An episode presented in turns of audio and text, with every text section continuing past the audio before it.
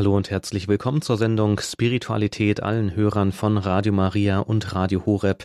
Für Sie im Studio ist Johannes Wietschorek. Wir beginnen heute eine neue Reihe in der Sendung Spiritualität. Es geht über den Wallfahrtsort Fatima in Portugal und die Beziehung zu den Päpsten. Die Marienerscheinungen von Fatima haben das kleine Dorf in Portugal weltberühmt gemacht. 1917 ist dort einfachen Hirtenkindern mehrmals die Mutter Gottes erschienen. Die Erscheinungen sind kirchlich anerkannt. Zu Gast in der Sendung heute ist Pfarrer Jörg Fleischer, Leiter des Pfarrverbandes Rottal Münster und Leiter des Fatima Weltapostolats im Bistum Passau. Pfarrer Fleischer gibt heute eine Einführung zum Thema Fatima und die Päpste. Pfarrer Fleischer, ich grüße Sie. Herr Witzorek, ich grüße Sie. An dieser Stelle darf ich auch schon Ihnen das Wort übergeben, Pfarrer Fleischer. Wir freuen uns auf den Vortrag über Fatima. Herzlichen Dank. Ja, ich grüße Sie alle, liebe Schwestern und Brüder heute am 13. Januar, dem ersten Fatima-Tag im neuen Jahr 2024. Gerade heute dürfen wir gemeinsam und darf ich als Priester Sie alle dem unbefleckten Herzen der Gottesmutter Maria anvertrauen, vor allem aber das vor uns liegende Jahr und die vielen Probleme in der ganzen Welt, der Krieg in der Ukraine und im Nahen Osten im Heiligen Land, die Angst, die wir alle haben, aber auch die Not der Menschen gerade in diesen Krisen und Kriegsgebieten der Erde. Die Jungfrau von Fatima, die Mutter der Kirche, möge aber auch gerade am Beginn dieses Jahres uns alle erneut in ihrem mütterlichen Herzen bergen, unsere ganze Kirche, uns Frieden und innere Einheit neu erbitten in einer Zeit, in der auch unsere Kirche immer wieder neu durch Zerrissenheit leidet. Wir stehen am Anfang eines neuen Jahres, am ersten Fatima-Tag. Und wir sind bei der Mutter Gottes, der Rosenkranzkönigin von Fatima, an der richtigen Adresse, denn die Botschaft von Fatima berührt wesentlich die Kirche und ist eine Botschaft für die ganze Kirche, dargestellt und konzentriert auch in der Person des Heiligen Vaters, des Nachfolgers des heiligen Petrus, des Bischofs von Rom. Kein geringerer als Papst Benedikt XVI. sagte über die Person des Papstes im Geheimnis von Fatima, dass sich in der Person des Papstes auch das Leiden der Kirche widerspiegelt. Ich darf zitieren, Papst Benedikt XVI. Der Papst steht für die Kirche und daher werden Leiden der Kirche angekündigt. Der Herr hat uns gesagt, dass die Kirche auf verschiedene Weise immer leiden würde bis zum Ende der Welt. Diese Worte sagte Papst Benedikt am 11. Mai 2010 bei seinem Flug zum Pastoralbesuch nach Portugal. Auf dieses Interview, liebe Schwestern und Brüder, liebe Hörerinnen und Hörer, werden wir auch später noch zurückkommen. Ja, wir weihen uns also heute mit diesem neuen Jahr der Gottesmutter samt der Welt und der ganzen Kirche mit ihren Problemen. Wir sind gewiss, dass die Gottesmutter siegen wird, dass das Gute über das Böse siegt und dass unser Herr Jesus Christus seine Kirche auch in Händen hält. Der Fatima-Tag, der heute in vielen Gemeinden und Wallfahrtsorten begangen wird, versammelt ja monatlich Tausende von Menschen im Geist der Buße, der Sühne und des Gebetes überall in der ganzen Welt in unseren Kirchen. Der Monat 13. ist seit nunmehr 108 Jahren ein wichtiger Gebetstag für die ganze Kirche und vielleicht besuchen auch Sie heute noch eine Fatima-Feier in Ihrer Nähe. In den folgenden Sendungen wollen wir besonders die Beziehung der Botschaft von Fatima zum Papst betrachten und davon ausgehend auch die Beziehung der verschiedenen Päpste der neueren Zeit zum Wallfahrtsort Fatima und zur Botschaft von Fatima. Bis zum Juni wollen wir jedes Monat auf dieses Thema schauen und uns ganz gewisse Päpste, angefangen bei Pius XII. bis zum gegenwärtigen Papst Franziskus herausgreifen und ihre ganz eigene Geschichte mit der Jungfrau von Fatima betrachten. Fatima und die Päpste, so liebe Schwestern und Brüder, soll unsere Reihe benannt sein, die ich mit dem ersten Vortrag heute Nachmittag bei dieser Spiritualitätssendung beginnen darf. Dazu möchte ich Sie zunächst noch einmal mitnehmen hinein in die Geschichte der Erscheinungen der Gottesmutter Maria in Fatima und einen kurzen Abriss über die Erscheinungen und die wesentlichen Themen der Botschaft der Gottesmutter in Fatima geben. Viele von uns kennen die Geschichte von Fatima und diejenigen, die sich nicht so sicher sind noch etwas mehr wissen möchten, kommen jetzt zum Zug, wenn ich noch einmal dieses Fatima-Ereignis aus den Jahren 1916, 1917 uns in Erinnerung rufe. Das Ereignis von Fatima beginnt im Jahr 1916 in einem kleinen Weiler namens Ayustrel der Ortschaft Fatima in der Mitte Portugals. Drei Kinder, Francisco und Jacinta, zwei Geschwister, sieben und sechs Jahre alt, und ihre Cousine Lucia, neun Jahre alt, hüteten die Schafe ihrer Eltern. Nach dem flüchtigen Rosenkranzgebet, weil sie schnell wieder spielen wollten, erschien ihnen ein junger Mann in weiß gekleidet. Er sprach zu ihnen, dass er der Engel Portugals ist, der Engel des Friedens, und ermahnte die Kinder, zu Gebet und Buße. Es war die bittere und grausame Zeit des Ersten Weltkrieges. Der Engel sagte, habt keine Angst, ich bin der Engel des Friedens, betet mit mir. Er kniete sich auf die Erde und beugte seine Stirn bis zum Boden. Durch einen übernatürlichen Zwang mitgerissen taten die Kinder das Gleiche und wiederholten die Worte, die ihnen der Engel vorbetete. Mein Gott, ich glaube an dich, ich bete dich an, ich hoffe auf dich und ich liebe dich. Ich bitte dich um Verzeihung für jene, die an dich nicht glauben, dich nicht anbeten, auf dich nicht hoffen und dich nicht lieben.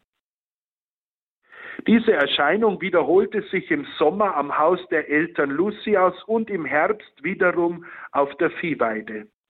Beide Male forderte der Engel die drei Kinder zu inständigem Gebet auf und ermutigte sie zu freiwilligem Verzicht, zum Bringen kleiner und größerer Opfer. Bei der letzten Erscheinung im Herbst reichte er ihnen die heilige Kommunion. Betet, betet viel. Die Herzen Jesu und Maria haben mit euch Pläne der Barmherzigkeit vor. Bringt dem Allerhöchsten unaufhörlich Gebete und Opfer dar. Beim Reichen der heiligen Kommunion sagte er zu den Kindern, empfangt den Leib und trinkt das Blut Jesu Christi, der durch die undankbaren Menschen so furchtbar beleidigt wird, sühnt ihre Sünden und tröstet euren Gott. Er lehrte sie auch ein weiteres Gebet, in dem es heißt, heiligste Dreifaltigkeit, Vater, Sohn und Heiliger Geist, in tiefer Ehrfurcht bete ich dich an und opfere dir auf den kostbaren Leib und das Blut, die Seele und die Gottheit Jesu Christi gegenwärtig in allen Tabernakeln der Erde, zur Wiedergutmachung für alle Schmähungen, Sakrilegien und Gleichgültigkeiten, durch die er selbst beleidigt wird durch die unendlichen Verdienste seines heiligsten Herzens und des unbefleckten Herzens Mariens bitte ich dich um die Bekehrung der armen Sünder. Liebe Schwestern und Brüder, liebe Hörerinnen und Hörer, die drei Erscheinungen des Engels sollten die Kinder irgendwie innerlich durch Eifer zum Gebet und zum Opfer auf das einstimmen, was dann am 13. Mai 1917, ein Jahr später, auf der Schafweide in der sogenannten Kova da Iria, zu Deutsch der Mulde des Friedens, geschah. Den Kindern erscheint um die Mittagszeit des 13. Mai 1917 eine Frau, von der sie später sagten, dass sie strahlender sei als die Sonne. Die Frau spricht zu den Kindern, dass sie vom Himmel sei, dass sie jeden 13. des Monats bis zum Oktober zur Kovadairia kommen sollten und dass sie jeden Tag den Rosenkranz beten sollen für das Ende des Krieges. Die Kinder wollten ursprünglich niemanden davon erzählen. Aber die kleine Jacinta, die jüngste, konnte es nicht aushalten und erzählte die ganze Geschichte sofort den Eltern. So begann für die Kinder nicht nur eine Zeit der Gnade, in dem sie die Gottesmutter schauen durften und eine wichtige Botschaft für die ganze Kirche und die Welt empfingen, sondern es begann für die Kinder eine Leidenszeit von Ablehnung und Verfolgung, von Spott und Hohn, ja sogar bis ins Gefängnis. Die Senora, die schöne Frau, die Kinder wussten noch nicht, wer diese Frau war, erschien ihnen also an jedem 13. des Monats bis zum Oktober 1917 insgesamt sechsmal. Im August fand die Erscheinung erst am 19. August statt, da der freimaurerische Bürgermeister die Kinder entführte und einsperrte. Hierbei ist etwas Wichtiges in Bezug auf Fatima zu erwähnen, dass man wissen muss, wenn man über Fatima nachdenkt. Portugal war damals in den Händen einer neuen Regierung. Es waren Freidenker, Freimaurer. Die Monarchie wurde gestürzt im Jahr 1910 und es kam die Republik. Die Kirche wurde sehr verfolgt, religiöse Feste und Orden waren verboten und man versuchte den Menschen den Glauben an Gott und die Verbundenheit mit der Kirche zu nehmen. Es gab damals in der Politik Portugals prominente Stimmen, die behaupteten, noch zwei Generationen und es wird in Portugal keinen einzigen Priester mehr geben. Lissabon sollte Hauptstadt des Atheismus werden. In diese geistige Situation eines Landes hinein spricht Gott durch die Gottesmutter Maria und durch den Engel des Friedens. Papst Pius XII. sagte über diese Zeit in Portugal in der Bewertung der Ereignisse von Fatima einen schönen Satz. Portugal hatte Gott vergessen, aber Gott hat Portugal nicht vergessen. Die Jungfrau Maria erschien als den Kindern, also den Kindern einmal im Monat und richtete auch eine ganz konkrete Botschaft an sie und durch sie an uns alle bis heute. Denn die Botschaft von Fatima ist und bleibt aktuell.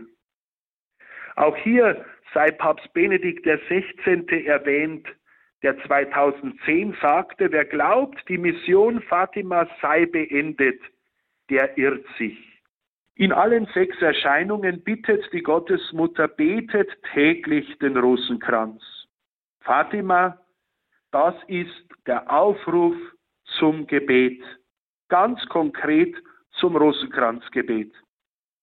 Des Weiteren greift auch Maria die Thematik des Opfers auf und bittet beispielsweise in der Erscheinung im August Betet, betet viel und bringt Opfer für die Sünder, denn viele Seelen kommen in die Hölle, weil sich niemand für sie opfert und für sie betet. Fatima ruft zur stellvertretenden Sühne auf und erinnert uns daran, dass wir als Schwestern und Brüder am Leib Christi zusammengehören. Fatima ermutigt uns zur Mitverantwortung gegenüber dem Seelenheil unserer Schwestern und Brüder. Die Forderung nach stellvertretender Sühne und Wiedergutmachung, nach, die Forderung nach Opfer ist ein wesentlicher Bestandteil der Botschaft von Fatima. Ein weiterer ganz wichtiger Punkt ist die Verehrung des unbefleckten Herzens Mariens, das die Gottesmutter in Fatima wünscht. Zitat, Jesus möchte sich deiner bedienen, sagte die Gottesmutter zu Lucia, der ältesten der drei Seherkinder, damit die Menschen mich erkennen und lieben. Er möchte auf Erden die Verehrung meines unbefleckten Herzens begründen. Wer sie übt, dem verspreche ich das Heil, und die Seelen werden von Gott geliebt sein wie Blumen, die von mir hingestellt sind, um seinen Thron zu schmücken. Worte der Gottesmutter in der Erscheinung am 13. Juni 1917. Die Jungfrau Maria spricht zu den Kindern auch über deren Zukunft und baldigem Tod beziehungsweise über den Lauf des Lebens. Ebenfalls in der Juni-Erscheinung stellt nämlich Lucia folgende Frage. Ich möchte Sie bitten, sagte sie zur Gottesmutter, uns in den Himmel mitzunehmen. Die Antwort, ja. Jacinta und Francisco werde ich bald holen. Du aber bleibst noch einige Zeit hier. Jesus möchte sich deiner bedienen, damit die Menschen mich erkennen und lieben. Bekannt ist das Geschehen von Fatima auch vor allem durch das berühmte Sonnenwunder, das circa 60 bis 70.000 Menschen, Gläubige und Ungläubige, am 13. Oktober 1917 in Fatima sahen. Der verregnete Himmel riss auf und in einem wunderbaren Schauspiel strahlte und tanzte die Sonne vor den Augen der Menschen. Die Sonne schien sich vom Himmel zu lösen und auf die Menge herabzustürzen. Nach dem Phänomen waren die Kleider der Menschen, die vorher total durchnässt waren, wieder trocken. Dieses Wunder kündigten die Kinder seit dem 13. Juli an. Im Oktober sagte die Gottesmutter auch ihren Namen. Ich bin unsere liebe Frau vom Rosenkranz und sie wünschte den Bau einer Kapelle. Von großer Bedeutung, liebe Hörerinnen und Hörer, ist die Juli-Erscheinung am 13. Juli 1917. Bei dieser Erscheinung wurde den Kindern das Geheimnis von Fatima offenbart. Ein Geheimnis in drei Teilen. Wir sprechen oft umgangssprachlich von den drei Geheimnissen von Fatima. Aber richtiger heißt es, die drei Teile des Geheimnisses, also ein Geheimnis in drei Teilen. Dieses Geheimnis wurde von Lucia, der ältesten und der überlebenden der drei Seherkinder, gehütet. Erst in ihren Erinnerungen in den 1940er Jahren auf Geheiß des Bischofs hin schreibt Lucia das Geheimnis auf und lüftet den Schleier des Geheimnisses, in der Bekanntgabe des ersten und zweiten Teils. Die ersten zwei Teile betreffen die Vision der Hölle, die die Kinder geschaut haben, und die Verehrung des unbefleckten Herzens Mariens. Weiterhin für die Welt verborgen war der dritte Teil des Geheimnisses, der erst im Jahr 2000 durch den heiligen Papst Johannes Paul II veröffentlicht wurde. Lucia übergab diesen Teil nach der schriftlichen Abfassung im Jahr 1944 dem Bischof, der wiederum diesen dritten Teil des Geheimnisses an den Vatikan und den Papst weitergab. Dieser dritte Teil ist eine Vision über den Weg der Kirche. Er wird von einer halb es wird von einer halb zerstörten Stadt gesprochen, sowie von einem im Weiß gekleideten Bischof, der erschossen wird, und es sind Leichen von Priestern und Bischöfen in dieser Vision zu sehen, ebenso von Frauen und Männern, die den Weg des in Weiß gekleideten Bischofs säumen. Für Lucia stand immer fest und war es sehr, sehr wichtig, dass zwar die Vision sie, die Kinder, empfangen haben, dass aber die Ausdeutung und Auslegung dieser Vision allein der Kirche zukomme. Soweit, liebe Hörerinnen und Hörer, liebe Schwestern und Brüder, eine kurze Einführung in das Ereignis Fatima und in die Botschaft in kürzen Zügen. In einem weiteren Schritt wollen wir dann, nachdem wir etwas Musik gehört haben, konkret betrachten, wo kommt der Papst im Geheimnis von Fatima vor. Wir hören jetzt Musik.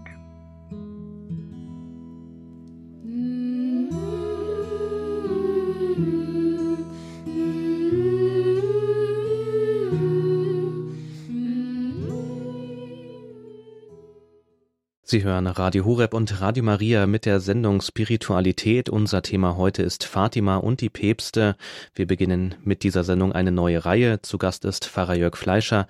Er ist Leiter des Pfarrverbandes Rottal Münster und Leiter des Fatima Weltapostolats im Bistum Passau. Hörerinnen und Hörer, nachdem wir einen kurzen Abriss über die Erscheinungen und die wesentlichen Inhalte der Botschaft von Fatima gehört haben, darf ich Sie jetzt mitnehmen hinein in das Thema Fatima und die Päpste. Wenn wir die Liste der Päpste betrachten, die sich dem Thema Fatima zugewendet haben, dann finden wir eigentlich ab Pius XII. eine große Aufmerksamkeit gegenüber der Botschaft von Fatima und auch viele Besuche der Päpste am Wallfahrtsort in Fatima.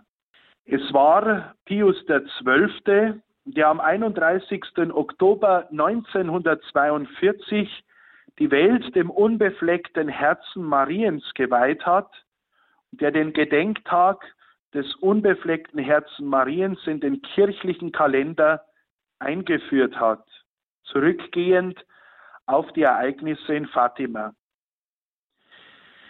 Nach Pius XII. war Johannes der 23. Papst. Noch als Kardinal Angelo Roncalli, der spätere Papst Johannes der 23. pilgerte er am 13. Mai 1956 nach Fatima und leitete dort die Feierlichkeiten zum Monatsdreizehnten. Der erste Papst, der Fatima besuchte als Papst, war Papst Paul VI. Er besuchte das Heiligtum von Fatima zur 50-Jahr-Feier am 13. Mai 1967. Sein Nachfolger, dessen Pontifikat ja nur wenige Wochen dauerte, Papst Johannes Paul I., reiste im Juli 1977, damals noch als Kardinal Luciani, nach Fatima. Er besuchte auch Schwester Lucia im Karmel von Coimbra. Papst Johannes Paul II. war es, der am 13. Mai 1982 am ersten Jahrestag nach dem Attentat am 13. Mai 1981 auf dem Petersplatz nach Fatima reiste und für sein Überleben nach dem Attentat 1981 der Gottesmutter von Fatima dankte. Am 25. März 1984 ließ Johannes Paul II das Gnadenbild von Fatima, die Gnadenstatue aus der Erscheinungskapelle nach Rom bringen und vollzog mit den Bischöfen der Weltkirche die von der Gottesmutter gewünschte Weihe an das unbefleckte Herz Mariens. Papst Johannes Paul II. wiederholte seine Wallfahrt nach Fatima im Jahr 1991, also zehn Jahre nach dem Attentat um noch einmal der Gottesmutter von Fatima zu danken.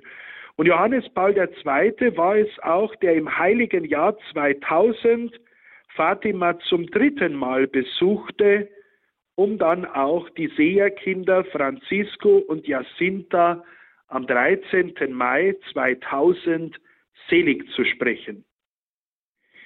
Im Oktober 2000 lässt Johannes Paul II. das Gnadenbild von Fatima wiederum ein zweites Mal auf den Petersplatz von Rom kommen und erneuert die Weihe an Maria und vertraut der Gottesmutter das dritte Jahrtausend an.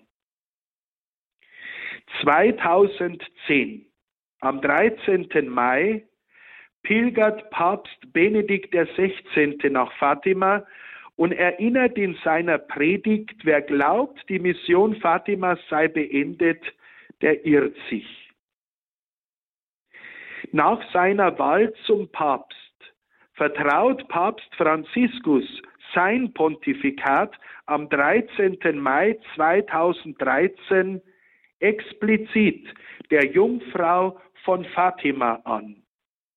Am 13. Oktober desselben Jahres 2013 lässt Papst Franziskus das Gnadenbild von Fatima zum dritten Mal nach Rom bringen, um die Weihe der Welt an das unbefleckte Herz Mariens zu erneuern.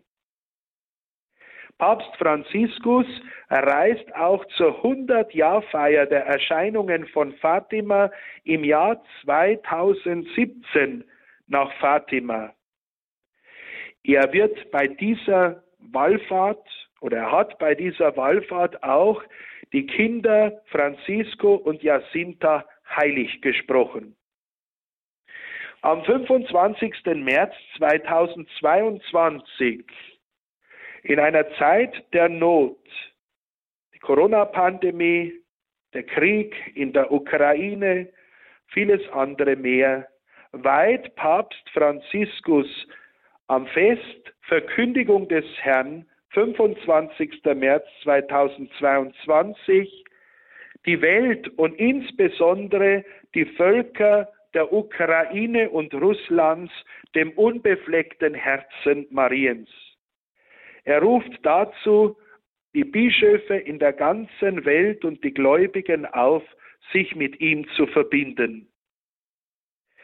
Am 5. August 2023, also erst im letzten Jahr, besuchte Papst Franziskus im Rahmen des Weltjugendtages Fatima zum zweiten Mal und betete in der Erscheinungskapelle vor dem Gnadenbild der Rosenkranzkönigin von Fatima mit Menschen mit Behinderung den Rosenkranz.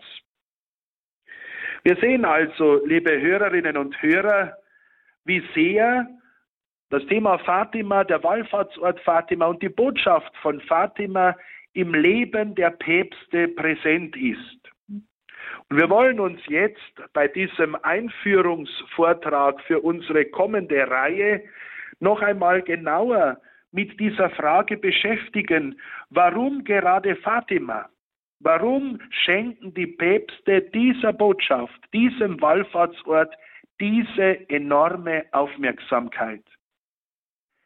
Ich glaube sagen zu können, dass die Päpste keiner Marienbotschaft so viel Aufmerksamkeit geschenkt haben wie der Botschaft von Fatima. Wir wollen uns heute fragen, warum und eine Einführung bieten zu dieser Reihe Fatima und die Päpste. Bevor wir die Rolle des Papstes in der Botschaft von Fatima genauer betrachten, möchte ich Sie noch kurz mitnehmen zu einem Exkurs hinein in das Thema Papst, Papsttum. Was ist denn eigentlich der Papst? Der Katechismus der katholischen Kirche sagt unter der Nummer 880, als Christus die Zwölf bestellte, setzte er nach Art eines Kollegiums oder eines beständigen Zusammenschlusses ein, an dessen Spitze er den aus ihrer Mitte erwählten Petrus stellte. Wie nach der Bestimmung des Herrn der heilige Petrus und die übrigen Apostel ein einziges apostolisches Kollegium bilden, so sind in gleicher Weise der römische Bischof der Nachfolger des Petrus und die Bischöfe, die Nachfolger der Apostel, untereinander verbunden. In der Nummer 881 heißt es, der Herr hat einzig Simon, dem er den Namen Petrus gab, zum Felsen seiner Kirche gemacht. Er hat Petrus die Schlüssel der Kirche übergeben und ihn zum Hirten der ganzen Herde bestellt. Es steht aber fest, dass jenes Amt des Binden und Lösens, das Petrus gegeben wurde, auch mit seinem hauptverbundenen Apostelkollegium zugeteilt worden ist. Dieses Hirtenamt des Petrus und der anderen Apostel gehört zu den Grundlagen der Kirche. Es wird unter dem Primat des Papstes von den Bischöfen weitergeführt. Und in der Nummer 882 des Katechismus der katholischen Kirche lesen wir, der Papst, der Bischof von Rom und Nachfolger des heiligen Petrus ist das immerwährende und sichtbare Prinzip und Fundament für die Einheit der Vielheit sowohl von Bischöfen als auch von Gläubigen. Der römische Bischof hat Kraft seines Amtes nämlich des Stellvertreters Christi und des Hirten der ganzen Kirche, die volle, höchste und allgemeine Vollmacht über die Kirche, die er immer frei ausüben kann. Liebe Schwestern und Brüder, liebe Hörerinnen und Hörer, der Papst, das Oberhaupt der Kirche, der Stellvertreter Christi, der Bischof von Rom, mit dem die anderen Bischöfe in Liebe und Einheit verbunden sind. Der Papst spielt eine zentrale Rolle im Geheimnis von Fatima.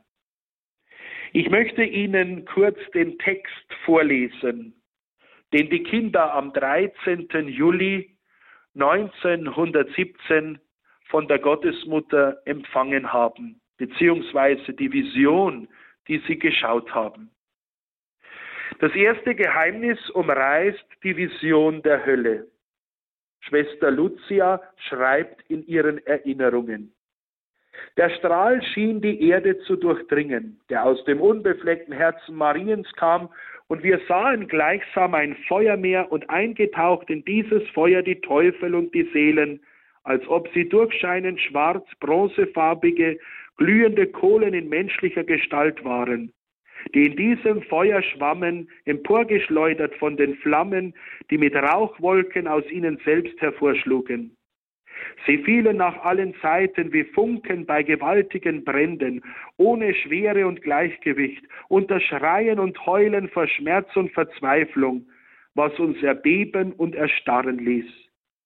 Die Teufel unterschieden sich durch die schreckliche und scheußliche Gestalt widerlicher, unbekannter Tiere, Sie waren aber durchscheinend wie schwarze, glühende Kohle. Erschrocken und wie um Hilfe bittend erhoben wir den Blick zu unserer lieben Frau, die voll Güte und Traurigkeit zu uns sprach. Ihr habt die Hölle gesehen, wohin die Seelen der armen Sünder kommen. Und jetzt, liebe Schwestern und Brüder, kommt der zweite Teil des Geheimnisses, wo zum ersten Mal auch der Papst genannt wird, nämlich das Pontifikat von Papst Pius XI. Die Mutter Gottes sagte weiter, um sie, die Sünder, zu retten, will Gott die Andacht zu meinem unbefleckten Herzen in der Welt begründen. Wenn man tut, was ich euch sage, werden viele Seelen gerettet werden und es wird Friede sein. Der Krieg geht seinem Ende entgegen. Wenn man aber nicht aufhört, Gott zu beleidigen, wird unter dem Pontifikat von Pius XI. ein anderer, schlimmerer Krieg beginnen.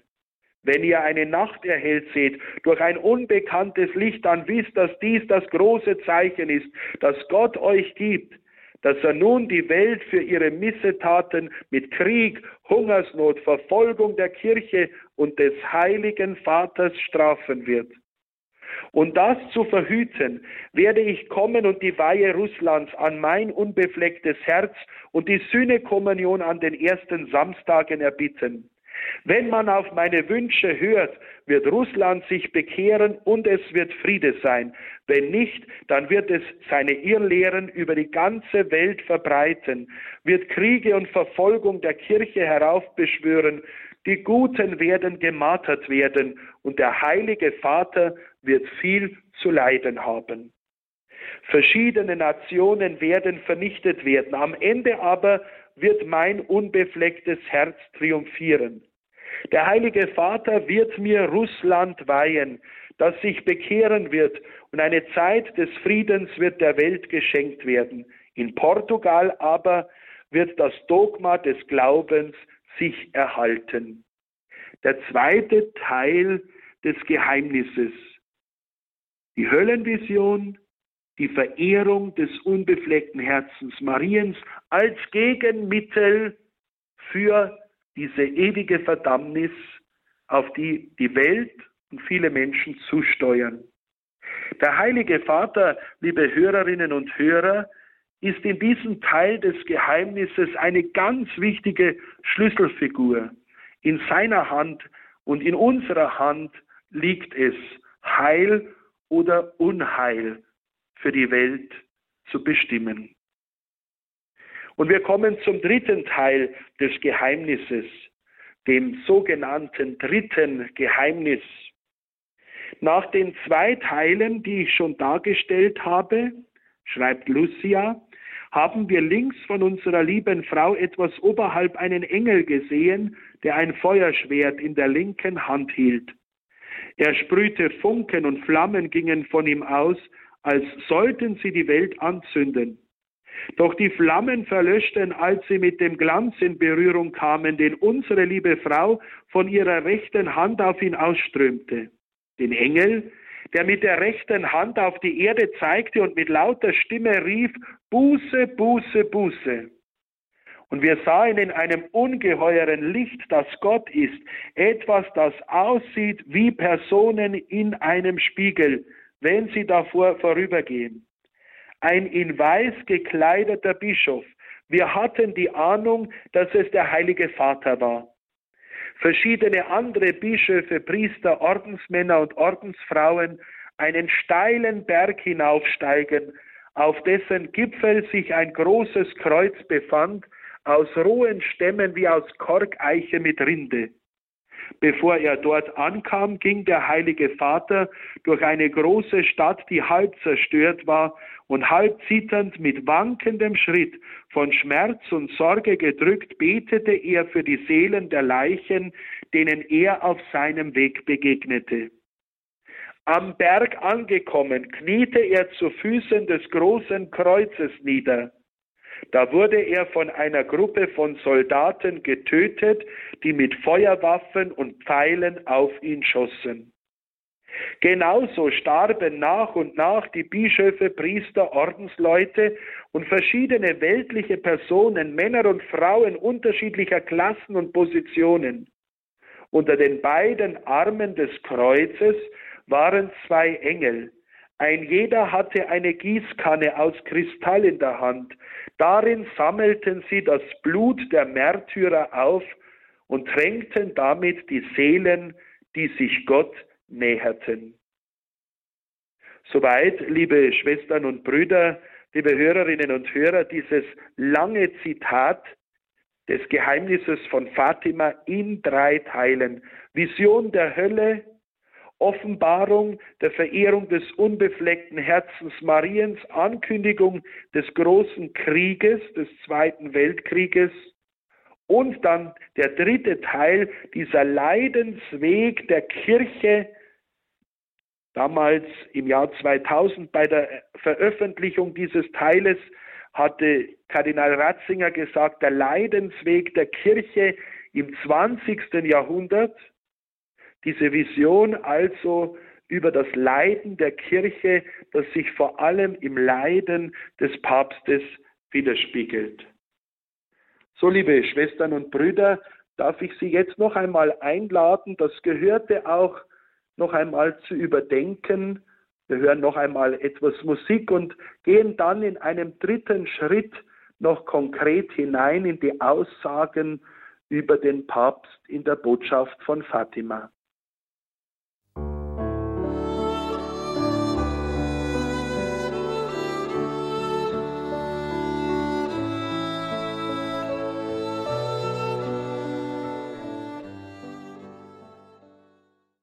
Die Sendung Spiritualität bei Radio Maria und Radio Horeb. Unser Thema heute ist Fatima und die Päpste.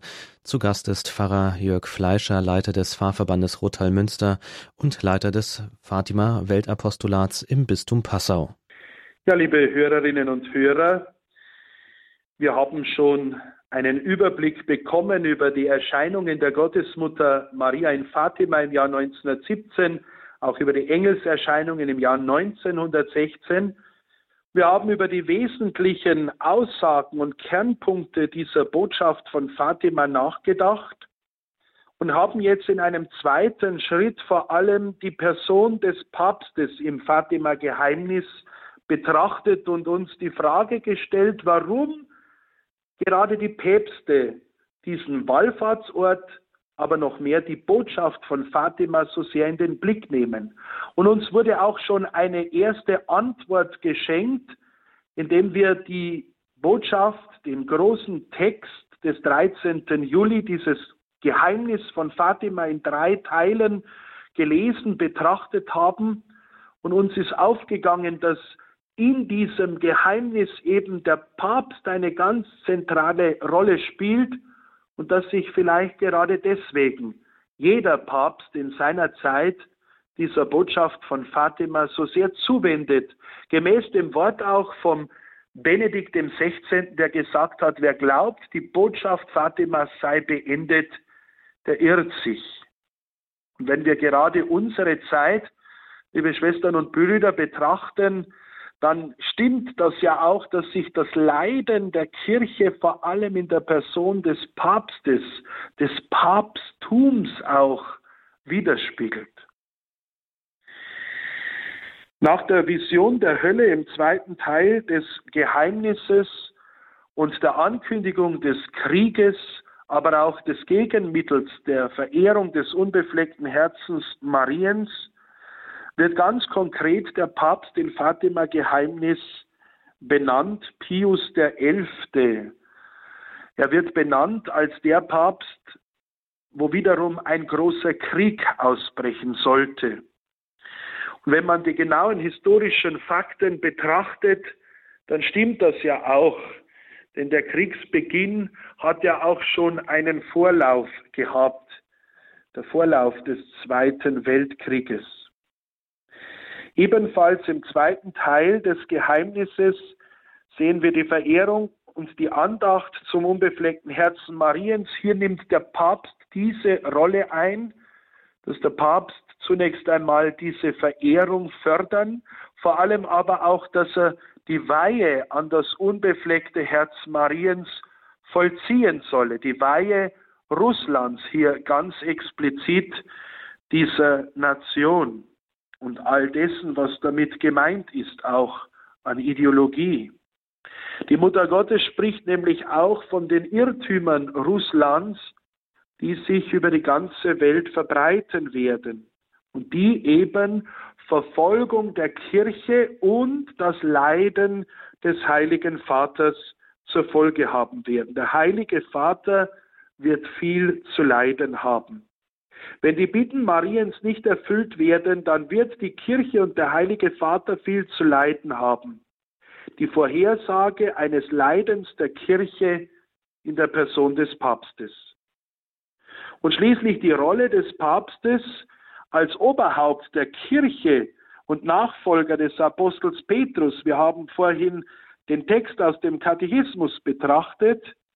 Diese ganz spezielle und besondere Oberhauptrolle tritt auch zum Vorschein im Geheimnis von Fatima, wenn es darum geht, dass kein geringerer als der Papst als Stellvertreter Christi, dem gleichsam die ganze Welt in die Hand gegeben ist, die Weihe Russlands an das unbefleckte Herz Mariens vollzieht. Noch einmal ein Zitat aus dem Geheimnis, der Heilige Vater wird mir, der Gottesmutter, dem unbefleckten Herzen, Russland weihen, das sich bekehren wird und eine Zeit des Friedens wird der Welt geschenkt werden. Und schließlich der Papst in der dritten Vision, in diesem dritten Teil des Geheimnisses, das Geheimnis von Fatima ist total verbunden mit dem Papst. Der Papst soll die Verehrung des unbefleckten Herzens Mariens fördern und verbreiten. Er soll Russland dem unbefleckten Herzen Mariens weihen. Und dann in dieser dritten Vision, der Papst geht einen Weg des Leidens durch eine halb zerstörte Stadt und fällt tot zu Boden, getroffen von Pfeilen und Feuerwaffen einer Gruppe von Soldaten. In dieser dritten Vision, der in weiß gekleidete Bischof, der in weiß gekleidete Bischof, in dem die Kinder gesagt haben, wir hatten eine Ahnung davon, dass es der Heilige Vater war. Über die Auslegung dieses dritten Teils des Geheimnisses, liebe Schwestern und Brüder, wollen wir uns in einen der folgenden Sendungen Gedanken machen. Nur so viel sei für heute und für unsere jetzige Situation gesagt. Wir dürfen nicht vergessen, was das Bild der zerstört der Stadt in der Heiligen Schrift bedeutet, nämlich immer auch ein Bild für die Kirche. Die Kirche ist Stadt, Stadt Gottes in dieser Welt, heilige Stadt Jerusalem. Der Papst geht durch eine halb zerstörte Stadt. Das heißt, auch unsere Zeit wird in den Blick genommen, wo die Kirche oft so sehr leidet, wo oft in der Kirche auch so viel Zerrissenheit da ist und wo es oft auch so viel Verwüstung gibt, diese halb zerstörte Stadt. Über diese Vision des dritten Teils hinaus kommt aber der Papst noch einmal vor in der Erscheinung von Fatima. Und zwar in der Folge der Erscheinungen von Fatima hatte ja die Seherin Lucia weitere Offenbarungen der Gottesmutter während ihres langen Lebens als Ordensschwester. Und es kam am 3. Juni 1929 in der Klosterkapelle in Tui in Spanien zu einer Erscheinung der heiligsten Dreifaltigkeit und der Jungfrau Maria gegenüber Schwester Lucia. Bei dieser Erscheinung wird noch einmal ausdrücklich der Papst erwähnt. Es heißt dort, es ist der Augenblick gekommen, in dem Gott den heiligen Vater auffordert, in Vereinigung mit allen Bischöfen der Welt die Weihe Russlands an mein unbeflecktes Herz zu vollziehen. Er verspricht es, durch dieses Mittel zu retten. So viele Seelen werden von der Gerechtigkeit Gottes wegen der Sünden verdammt, die gegen mich begangen werden, so dass ich um Sühne bitte. Opfere dich in dieser Meinung auf und bete. Also noch einmal, liebe Schwestern und Brüder, dieser ganz konkrete Hinweis auf den Papst als den Stellvertreter Christi, der die Weihe Russlands an das unbefleckte Herz Mariens vollziehen soll. Es ist der Augenblick gekommen, so sagte es die Mutter Gottes 1929. Wir alle wissen aus der Rezeption der Botschaft von Fatima und aus dem, was dann in den folgenden Jahrzehnten auch für diese Botschaft und ausgehend von dieser Botschaft getan worden ist, dass die Mutter Gottes und der Himmel lange auf diese explizite, ausdrückliche Weihe Russlands an das unbefleckte Herz Mariens warten musste. Nach den verschiedenen Weihen, die Papst Pius XII. vollzog, war es Johannes Paul II., der, wie vorhin schon erwähnt, 1984 die Gnadenstatue von Fatima am 25. März 1984 nach Rom bringen ließ, um dort diese gewünschte Weihe an das unbefleckte Herz Mariens zu vollziehen. Und es war eben Papst Franziskus am 25. März 2022, der diese Weihe noch einmal klar und deutlich auch den Worten nach und in Vereinigung wirklich auch mit allen Bischöfen der Welt, die er gebeten hatte, sich mit ihm zu vereinigen, vollzog. Und er die Völker Russlands und der Ukraine und der ganzen Welt dem unbefleckten Herzen Mariens geweiht hat.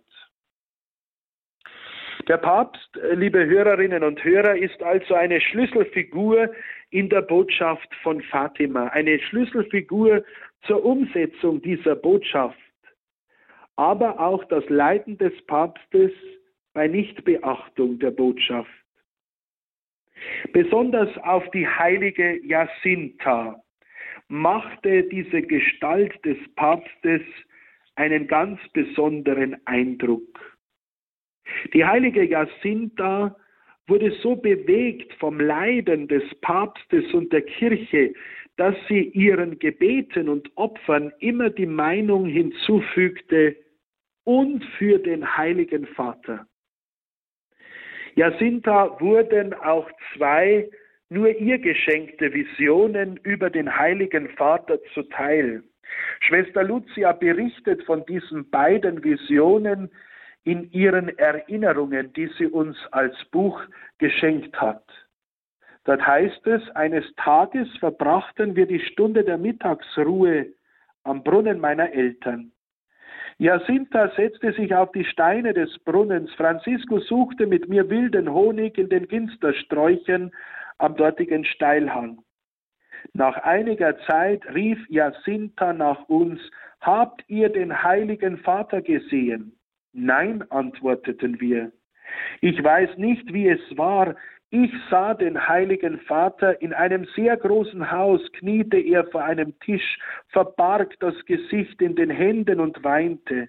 Draußen standen viele Leute, und einige warfen Steine nach ihm, andere beschimpften ihn und riefen hässliche Worte.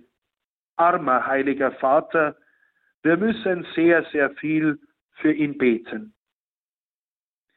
Lucia schreibt weiter, ich berichtete schon, wie eines Tages zwei Priester den heiligen Vater unserem Gebet anempfohlen hatten und uns erklärten, wer der Papst sei.